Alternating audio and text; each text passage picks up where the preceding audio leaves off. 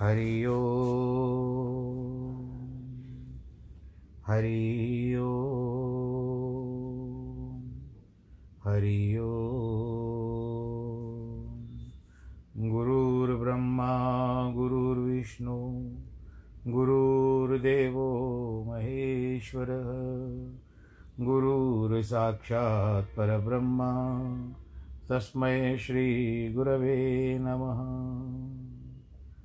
विघ्नेश्वराय वरदाय सुरप्रियाय लम्बोदराय सकलाय जगद्धिताय, नागाननाय श्रुतियज्ञविभूषिताय गौरीसुताय गणनाथ नमो नमस्ते।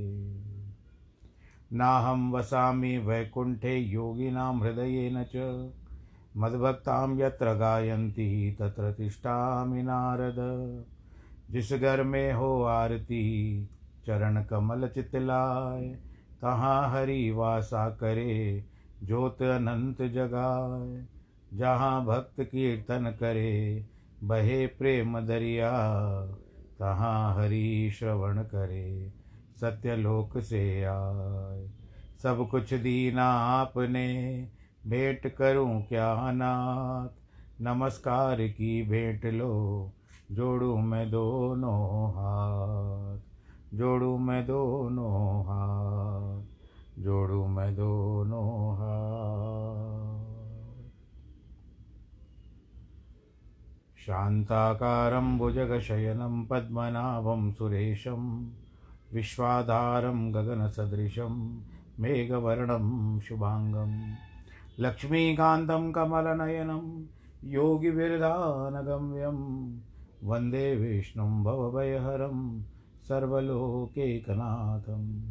मङ्गलं भगवान् विष्णु, मङ्गलं गरुडध्वज, मङ्गलं पुण्डरीकाक्ष मङ्गलायस्तनो हरि सर्वमङ्गलमाङ्गल्ये शिवे सर्वार्थसाधिके, शरण्ये त्र्यम्बके गौरी, नारायणी नमोऽस्तु ते। नारायणी नमोऽस्तु ते। नारायणी नमोऽस्तु ते। श्रीकृष्णगोविन्द हरे मुरारे, हे नाथ नारायण वासुदेव। श्रीकृष्णगोविन्द हरे मुरारे, हे नाथ नारायण वासुदेव। हे नाथ नारायण वासुदेव श्रीनाथ नारायण वासुदेव हे नाथ नारायण वासुदेव श्रीनाथ नारायण वासुदेव श्रीकृष्ण गोविन्द हरे मुरारे, श्रीकृष्ण गोविन्द हरे मुरारे, हे नाथ नारायण वासुदेव। हे नाथ नारायण वासुदेव, हे नाथ नारायण वासुदेव। नारायणं नमस्कृत्यं नरं चैव नरोत्तमं, देवीं सरस्वतीं व्यास ततो जयमुदीरयेत् कृष्णाय वासुदेवाय हरये परमात्मने, प्रणतक्लेशनाशाय गोविन्दाय नमो नमः। सच्चिदानन्दरूपाय विश्वोत्पत्त्यादिहेतवे तापत्रयविनाशाय श्रीकृष्णाय वयं नुमः। सच्चिदानन्दरूपाय विश्वोत्पत्त्यादिहेतवे तापत्रयविनाशाय श्रीकृष्णाय वयं नुमः। यं प्रव्रजन्तमनुपे तमपेतकृत्यं द्वैपायनो विरह, कातर आजुआवः पुत्रेति तन्मयतया, तर्वो विनेदोस् तं सर्वभूतहृदयं मुनिमानतोऽस्मि मुनिमानतोऽस्मि मुनिमानतोऽस्मि। बोलो कृष्ण कन्हैया, लाल की जय। श्रीमद्भागवत महापुराण की जय। प्रिय भक्तजनों, आइए प्रभु के चरण कमलों में, पावन चरण कमलों में पुनः प्रणाम करते हुए आज के इस कथा प्रसंग को आगे बढ़ाएँ। अब ये दशम स्कंद जो है, वो लगभग पूर्वार्ध की ओर पहुँच चुका है। इसके बाद उत्तरार्ध आरंभ होगा। फिर भगवान की कृष्ण की अन्य लीलाएँ हैं। अब हम बचे हुए कंस के पास, यानी कंस जो बचा हुआ है। ऐसे बहुत सारे दैत्य आएँगे और सबका भगवान जी उद्धार करेंगे। परंतु विशेषतः कंस की बात जो बताई गई है कि वसुदेव वसुतम देवम, कंस चाणूरमर्दनम देवकी परमानंदम, कृष्णम वंदे जगत गुरु कंस चाणूर, वैसे तो मुष्टिक भी था, पर मुष्टिक को बलराम जी ने मारा था। तो आइए आज भगवान श्री कृष्ण को फिर से प्रणाम करते हुए उस स्थान की ओर बढ़ते हैं। अब बोल कृष्ण कन्हैया लाल की जय, मंच सजा हुआ है। और सब लोग वहाँ पर उपस्थित हो गए, रंगशाला में। सब लोग यथास्थान पर बैठ गए। कंस का दिल थर थर काँप रहा था, लेकिन ऊपर से निर्भय दिखाई दे रहा था। वह राजमंच पर आकर के बैठ गया अपने अपने शिष्य को, शिष्यों को चानूर मुष्टि कूट, शल, तोशल आदि से बड़े बड़े मल अखाड़े में बैठ गए। कंस ने नंद बाबा आदि को बुलाया और सब लोग अपने अपने जहाँ पर नियुक्त था, सबका स्थान वहाँ पर बैठ गए। जब बलराम और कृष्ण ने सुना कि दंगल प्रारंभ होने वाला है, उसके नगाड़े बज रहे हैं, तब वे भी रंग द्वार पर आकर के पहुँच पहुँचे पहुँचे। वहाँ पर कोवल्या पीड़ हाथी इतना बलवान था कि भूवलय को भूमंडल भी पीड़ित कर दिया। यानी उस एक हाथी में एक हज़ार ताकत, हाथियों का बल था। और उस समय उसको मदिरा पान करवा दिया गया था। रामकृष्ण ने और उसके ऊपर भी महावत को बिठा दिया, जो चलाता है हाथी। रामकृष्ण ने उसको देखते ही पहले तो अपने वलकल को ठीक ठीक बाँध लिया और उसके बाद महावत से कहा कि हाथी को जल्दी से रास्ते से हटा दो, नहीं तो हम तुमको हाथी समेत यमराज के हवाले कर सकते हैं। भला इस तरह की कोई बात कही जाती है? पहलवान ने पहले तो समझा ये गाँव के गंवार है। इनको बोलने का तौर तरीका मालूम नहीं है। लेकिन जब देखा, उसने यह देखा कि वे जानबूझकर डांट डपट कर रहे हैं तो उसको क्रोध आ गया। उसके, उसने अपने हाथी को अंकुश से मार मार कर दौड़ा दिया। भगवान श्री कृष्ण ने झपट कर पहले ही हाथी के सूंड को पकड़ लिया। फिर उसके पाँव में छिप गए। इस तरह थोड़ी देर तक खेलते रहे। कभी दाएँ हाथ से निकल जाए तो कभी बाएँ हाथ से निकल जाए। बाद में हाथी की पूंछ पकड़कर उसको पीछे घसीट के लेके गए। वैसे हाथी की पूंछ छोटी होती है उतनी, परंतु भगवान जी ने वैसे भी कर लिया, उसकी पूंछ को पकड़ लिया। और सौ धनुष रखने जैसे भाई, कतार में हम लोग यदि खड़े हो जाते हैं ना, कतार लंबी हो जाती है पंक्ति, उतनी सौ पंक्ति में जैसे धनुष रखे हों वहाँ तक वो खींच करके लेके गए। इसके बाद भगवान ने उसके सामने आप होकर ऐसा घूसा मारा कि वह गिर पड़ा। जब वह संभल कर उठा तब अपनों दोनों हाथों से दबाकर मारने की कोशिश करना लगा और कृष्ण की ओर दौड़ा। किंतु श्री कृष्ण एक और भाग गए। हाथी के दोनों हाथ दांतों बल पर धरती पर गिर पड़ा। भगवान ने उसके दोनों हाथ उखाड़ लिए और उसी उन, उन इनसे पीट पीट कर हाथी को और उस महावत को मार डाला। बोल, कृष्ण कन्हैया, लाल की जय। उसके बाद भगवान ने मरे हुए हाथी का दांत एक आप अपने अपने आप में रखा, दूसरा बलराम जी को दिया। उसी वेश में थोड़ी सी रक्त की बूंदें भी भगवान के शरीर पर लगी हुई थी। ग्वाल बालों के साथ रंगशाला में प्रविष्ट हुए और उस समय ऐसी शोभा हुई कि मानो सारे रस एक साथ उनकी सेवा करने के लिए उपस्थित हो गए। वर्णन देखिए। मल्लानाम शनिर्नृणां नरवरस्त्रीणां समरो मूर्तिमान् गोपानां स्वजनो सतां चिदभुजां शास्तां स्वपित्रो शिशुः मृत्यो भोजपते विराड विदुषां तत्त्वं परं योगिनां वृष्णिनां परदेवतेति विदितो रंगगत साग्रज क्या हुआ? जिस समय भगवान श्री कृष्ण बलराम जी के साथ रंगशाला में पधारे, उस समय मल्लों को ऐसा लगा कि उनके शरीर का वज्र बना हुआ है। इस तरह से वज्र से बने हुए हैं। वे मनुष्यों को श्रेष्ठ मनुष्य और स्त्रियों को मूर्तिमान कामदेव के रूप में प्रतीत हुए। गोपों को ऐसा लगा कि ये तो अपने ही हैं। राजाओं को प्रतीत हुआ कि हमारा कोई शासक आ गया। जो माँ बाप सरीके थे, उनको लगा कि ये तो अपने शिशु हैं। कंस को ऐसा लगा कि यह तो कोई मौत खड़ी है। विराट विदुषाम तत्वम योगिनाम अविद्वान को विराट, योगियों को परम तत्व और भक्तों को परम देवता के रूप में प्रतीत हुए श्री कृष्ण, इस प्रकार एक ही भगवान जिसके मन में जैसी भावना थी, वो वैसे ही दिखाई पड़ते हैं। कि जा की रही भावना जैसी प्रभु मूरत देखी तिन तैसी। राम। सिया राम सिया राम, जय जय राम। जब कंस ने देखा, उन्होंने तो कोवल्या पेड़ जैसे बलवान हाथी को मार दिया। जिस हाथी के भीतर एक हज़ार हाथियों का बल था, ये दोनों छोकरे तो उनको मार कर के आ गए। तब उसके मन में बड़ा उद्वेग हुआ। डर गया और डर गया, लेकिन बाहर से नहीं दिखा रहा है। अन्य लोग के मन में आकृष्ट हो रहे हैं और यहाँ पर देख करके भगवान नट के समान उत्तम वेश में आए हुए हैं।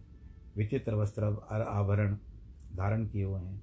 उनके शरीर पर कोवल्या पीड़ के रक्त की बूंदें पड़ी हुई है। सब के सब प्रपन्न, तृप्ताम, नयने दानम।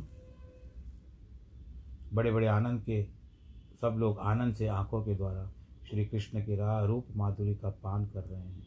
फिर जिनके नेत्र तृप्त नहीं हो रहे हैं। कि पिबदम पिबदम पिबंत एवं चक्षुर्भ्याम लिहंतम इव जिह्वया जिग्रंथम इव नासाभ्याम शिलश्यंत एहो बाहु भी देखो, प्रीति जब विकसित होती है, तब मन में समाकर नहीं रहती है। प्रियतम को देखकर ऐसा ख्याल आता है कि आओ, आँखों से इनका रूप पी लिया जाए। जीव से चाट लें, नासिका से सूंघ लें और बाहों से इसका आलिंगन कर लें। यही दशा रंगमंच पर उपस्थित लोगों की हो रही है। उनके सामने भगवान के रूप, गुण, माधुर्य, प्रागल्भ्य आदि सभी सद्गुण मूर्तिमान होकर भी प्रकट हो गए हैं। वे आपस में कह रहे हैं कि, अरे, यह तो भगवान के अवतार है। वसुदेव और देवकी ही बेटे हैं। इतने दिनों तक छिप कर रहे हैं। इन्होंने व्रज में पूतना को मारा, चक्रवात को मारा, चक्रवात यानी तृणावर्त अर्जुन गोव्यदे गोव्यक केशी धेनुक आदि बड़े बड़े असुरों को इन्होंने संहार कर दिया। एक हाथ से पकड़ लिया उठा ली पहाड़ उठा लिया। इंद्र का द, जो गर्भ गर्भ था उसको दमन किया सर्प का दमन किया जो गोपियों गोपियों के साथ गोपियाँ इनके साथ प्रेम करती थी। इनसे यदुवंशी की बड़ी प्रतिष्ठा बनेगी। ये जो बलराम जी हैं इन्होंने इन्हों इन्हीं के अग्रज हैं, इन्होंने अनेक असुरों को मारा है। इस प्रकार सब लोग आपस में बात कर रहे थे कि वहाँ चाणूर आ गया। चाणूर इतना बलवान था, उसकी छाती इतनी कठोर थी कि वह उसकी हाथ से पकड़कर छाती को चाड़ दे। वह चूर चूर हो जाए। उसने कहा, बलराम जी और कृष्ण, हमारे महाराज ने सुना है कि आप लोग युद्ध में बड़े कुशल हो। कुश्ती लड़ने में आप बड़े निपुण हो। इसीलिए उन्होंने आपको यहाँ पर बुलाया है। अब आप कुश्ती लड़कर दिखाएँ जिसे हमारे महाराज प्रसन्न हो। राजा क्या, राज आज्ञा पालन न करने से फल अच्छा नहीं होता। आप लोग वन में रहते हैं, आनंद से कुश्ती आदि के खेल में खेलते रहते हैं। आइए हम सब मिलकर मल्ल युद्ध में राजा को क्या प्रसन्न कर सकते हैं? कृष्ण ने कहा, देखो चानूर, हमें कुश्ती लड़ने में कोई आपत्ति नहीं है। हम भी कंस महाराज की प्रजा हैं। वे हमारी कुश्ती देखना चाहते हैं, यह उनका अनुग्रह है। परंतु हम अभी बालक हैं, इसीलिए बालकों के साथ हम खेल दिखाएँगे। कुश्ती समान के बलवानों से होनी चाहिए ना, जिससे कि देखने वाले सभासदों को अधर्म का भागी न होना पड़े। कहाँ हम बच्चे और कहाँ पहलवान। चाणूर ने जवाब दिया, न तो तुम दोनों लोग, तुम लोग बालक हो, न किशोर हो, तुम लोग तो बलियों में भी श्रेष्ठ बलवान है। नहीं तो खेल खेल में उस कुवल्या पीड़ हाथी को कैसे मार देते? जो हज़ारों हाथियों का बल धारण किए हुए था। इसीलिए तुम आओ और हमारे साथ युद्ध करो। मई विक्रम वार्ष्णेय, मई विक्रम वार्ष्णेय बले न सह मुष्टिक। श्री कृष्ण, तुम मेरे ऊपर अपना ज़ोर आजमाओ और बलराम के साथ मुष्टिक लड़ेगा। जो घूसों की लड़ाई में बड़ा निपुण है। बोल कृष्ण कन्हैया लाल की एवं चर्चित संकल्प भगवान मधुसूदन। सुखदेव जी महाराज कहते हैं, परीक्षित, भगवान के मन में भी मल का युद्ध का संकल्प उठा। उन्होंने मधु और कैटअप इन दोनों को, असुरों को जब मारा था, उन्होंने कहा था कि अच्छा तुम हमको मार दो। इसी तरह मधुसूदन कृष्ण और बलराम भी चाणूर तथा मुष्टिक के कहने पर उनसे लड़ने के लिए तैयार हो गए। जैसे पहलवान लोग कुश्ती के लड़ते समय अपने हाथ से हाथ बांधकर, कभी पाँव से पाँव बांधकर एक दूसरे को अखाड़े में घुमाते हैं। वैसे ही रामकृष्ण और चाणूर मुष्टिक दांव पेच खेलने लगे। वे अरत्नी से अरत्नी, जानू से जानू, सिर से सिर वक्षस्थल से वक्षस्थल बढ़ाकर एक दूसरे पर प्रहार करने लगे।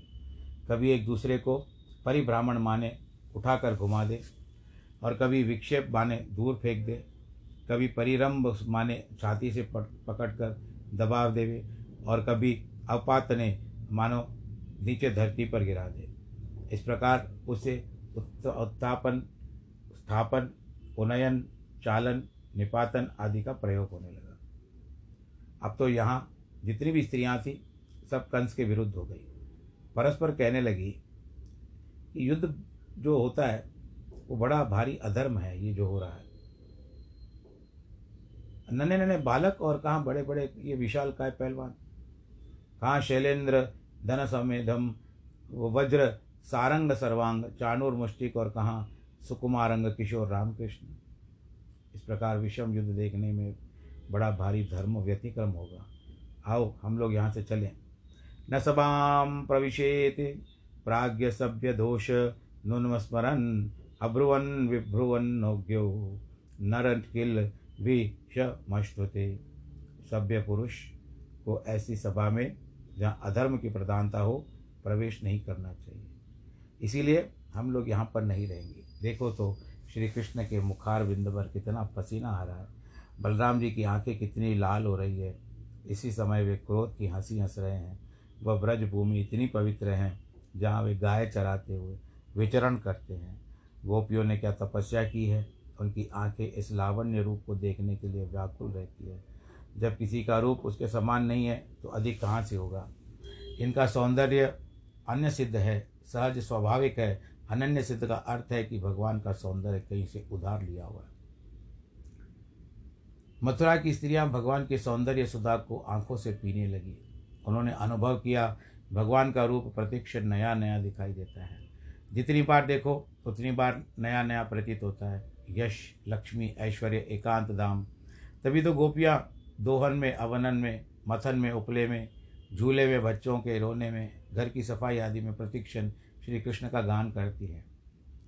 गोपियों की बुद्धि अनुराग के रंग में लाल हो गई है। उनके कंठ से आँसू रफ समा गए हैं। वे बाहर से रो नहीं सकती, क्योंकि उनको रोती देखकर घर वाले कहेंगे कि, क्या हर हर समय आँसू गिराती रहती है? अवश्य ही व्रज देवियाँ धन्य हैं, जो अपने भगवत आकार चित्त के रथ पर सवार होकर जब देखो यात्रा करती रहती हैं। कृष्ण के साथ, गोपियों का मन केवल श्री कृष्ण में लगा हुआ है। उनका शरीर चाहे जहाँ भी जाए, उनकी वृत्ति जो है, भगवत आकार बनी है। वे प्रातः सायं श्री कृष्ण को आते जाते बांसुरी बजाते देखती है तो अपने घर में नीचे निकल जाती थी। मुखारविंद का दर्शन करती थी। इस प्रकार मथुरा की स्त्रियाँ आपस में बात करते करते तन्मय हो गई। जब भगवान की लीला देखो, भगवान जी की लीला क्या करते? भगवान की योग माया ने यह विचार किया कि यदि भगवान चानूर मुष्टिक आदि से लड़ते रहेंगे तो वह दृश्य देखकर मथुरा की स्त्रियाँ का कोमल हृदय थक जाएगा, वह दुखी हो जाएगा। इसलिए भगवान की लीला शक्ति ने ऐसा काम किया कि अखाड़े में जब कृष्ण बलराम चानूर मुष्टिक से लड़ रहे थे तो मथुरा की स्त्रियाँ मन में, का मन पहुँच गया वृंदावन में। उनको वृंदावन की स्फूर्ति मथुरा में हो रही है। यदि उनका मन मथुरा में होता तो उन्हें बड़ा दुख होता। अतः शरीर के मत शरीर शरीर जो था, वो मथुरा में था, लेकिन जो हृदय था, वो वृंदावन में चला गया था। ये सब भगवान श्री कृष्ण की योग माया ने किया था। बोलो कृष्ण कन्हैया, लाल की जय। सुखदेव जी महाराज कहते परीक्षित, जिस समय पूर्वासिनी स्त्रियाँ आपस में इस प्रकार बात कर रही थी, उस समय श्री कृष्ण ने शत्रु को मार डालने का संकल्प किया। वसुदेव देव की रंगमंच से कैद थे मथुरा को स्त्रियों के पार था। इसीलिए भगवान ने सोचा, यदि शत्रु का संहार करने में देर होगी तो हमारे माँ बाप को ज़्यादा तकलीफ़ होगी। इसीलिए कुछ पैंतरे बदले और दांच दांव पेज दिखाने के बाद भगवान ने चाणूर को ऐसा हाथ मारा कि तिल मिला उठा। उसको लगा, उसका शरीर टूट गया। एक बार उसने दोनों हाथों की मुट्ठियों में श्री कृष्ण को छाती पर बड़े ज़ोर से प्रहार किया। परंतु भगवान को ऐसा लगा कि उनकी छाती पर किसी ने फूल दे मारा हो। किंतु जब अन्यायपूर्ण आक्रमण कर चुका तो भगवान ने उसके दोनों हाथ पकड़ लिए और उसको धरती पर ऐसा पटका कि वो वहीं पर नष्ट हो गया। तब मुष्टिक ने भी मौका पाकर बलराम जी को घूसा मारा। इस पर बलराम भगवान ने उनको एक तमाचा मारकर धरती पर गिरा दिया। ऐसे भी भागवत में बताया गया कि चाणूर को दोनों पैरों से उठाकर भगवान ने आकाश में जैसे हम लोग ना कपड़ा धोबी, कपड़ा धोते हैं, उस तरह से पटक दिया। आकाश में घुमाने लगे, ज़ोर ज़ोर से, ज़ोर ज़ोर से घुमाने लगे। अब वो यहाँ पर थप्पड़ मारते ही मर गया। थप्पड़ की गूंज सुना हुआ आपको? थप्पड़ मारना एक चीज़ है, घूसना, घूसा मारना दूसरी चीज़ है, तमाचा मारना तीसरी चीज़ है। तमाचा जो उंगलियों की नोक से ही मारते हैं, ये पूर्विया शब्द है, जिसको सब जगह नहीं समझते हैं। बलराम जी ने लोग केवल तमाचा मारा है और मुष्टिक निष्प्राण होकर धरती पर गिर पड़ा। बोलो, कृष्ण कन्हैया, लाल की जय इसी बीच शल तोशल वहाँ गए। उन, उनको भी भगवान जी ने और दोनों अपने भाइयों ने मार दिया। अब तो बाकी सब पहलवान वहाँ से भाग गए। लोग, साधु साधु, वाह वाह, शाबाश शाबाश, ऐसे शब्द गूंजाए गुंजायमान होने लगा। कंस क्रोधवश तुरंत बाजे बजने बंद करवा दिए कंस ने, और सन्निपात के रोगों की तरह अनाप शनाप बकने लगा।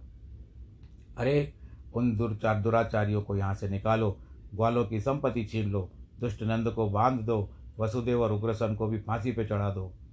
इस प्रकार कंस को बकवाद देख, करता देख करके भगवान तुरंत उसके मंच पर चढ़ गए। कंस ने जब भगवान को अपने समीप आते देखा तो तलवार लेकर के ढाल के समान खड़ा हो गया। इतने में ही डर के मारे जैसे उसका हार्ट फेल हो जाता है। भगवान अपने मामा जी के ऊपर कोई हाथ पाँव नहीं चलाना पड़ा। उन्होंने जो ही पकड़ा, वो निष्प्राण होकर के नीचे गिर पड़ा। भगवान उसके ऊपर गिर पड़े, तब तो चारों ओर हाय हाय होने लगी। कंस तो हमेशा उद्विग्न बुद्धि से कृष्ण का चिंतन करता था। यहाँ तक कि खाते, पीते, सोते, जागते, सांस लेते समय भी कृष्ण की ओर देखता था। इसीलिए कृष्ण का दुर्लभ रूप उसको प्राप्त हुआ। ऐसे मृत्यु मारते मारते मारते कंस को भगवान जी ने मंच से गिरा दिया। जब गिरा दिया तो उसको ऐसा लगा कि मैं न जाने किसी पहाड़ी से फेंका गया हूँ और मैं तलहटी में गिर रहा हूँ और वहाँ पर जैसे गिरा था तो वहाँ पर चकनाचूर हो गया और उस समय भगवान जी ने विश्वम्भर रूप धारण किया और उसके ऊपर कूदे और कूदते ही उनके हृदय पर जो था कंस की छाती पर भगवान के दोनों पाँव जब पड़े, उस समय कंस के प्राण पखेरु उड़ गए और यहाँ पर कंस का अंत हो गया। बोलो, कृष्ण कन्हैया, लाल की जय।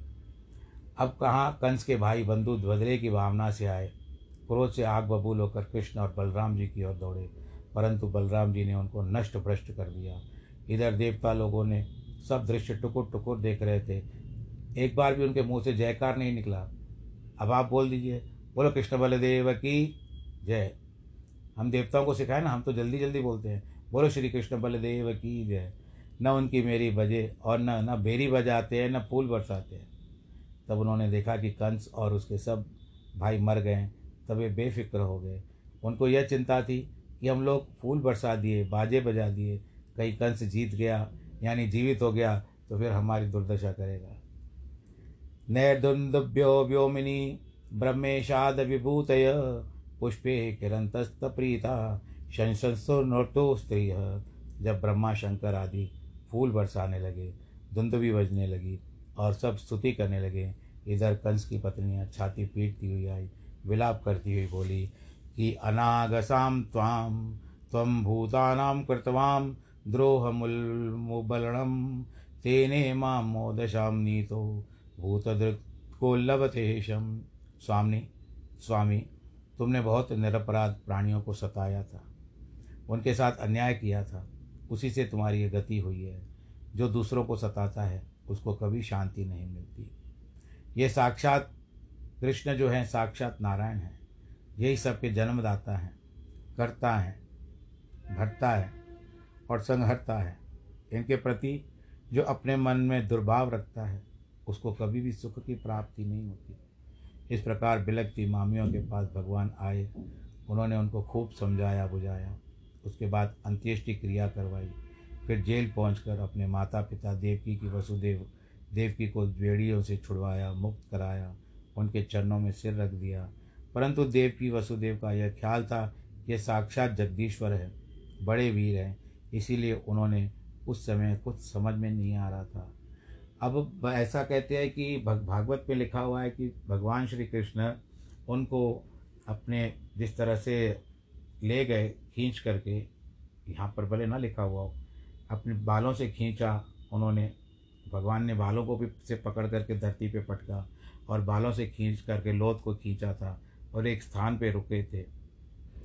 वहाँ पर इसी कारण उस स्थान का नाम जो क्या कहते हैं कि विश्राम स्थान हो गया।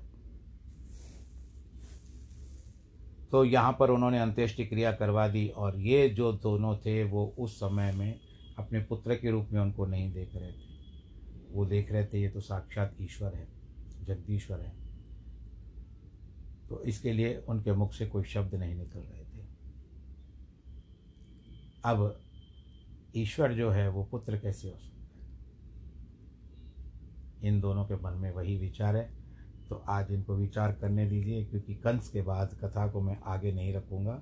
कंस का कथा को मैं यहाँ पर विश्राम देता हूँ। आप सब लोग अपना ख्याल रखिएगा। ईश्वर आप सब के ऊपर अनुग्रह करेगा। यदि आपके ऊपर भी कोई कष्ट आता हो, तकलीफ़ आती हो तो आप प्रभु श्री कृष्ण को याद कर लीजिए। मन में कोई कंस है आपको बहुत प्रकार के तकलीफ़ें आ रही है, भगवान कृष्ण को छुड़ा दीजिए। जिस तरह उन्होंने द्रौपदी की लाज रखी थी, और मग क्या कहते हैं, हाथी की लाज रखी थी, पांडवों की लाज रखी थी।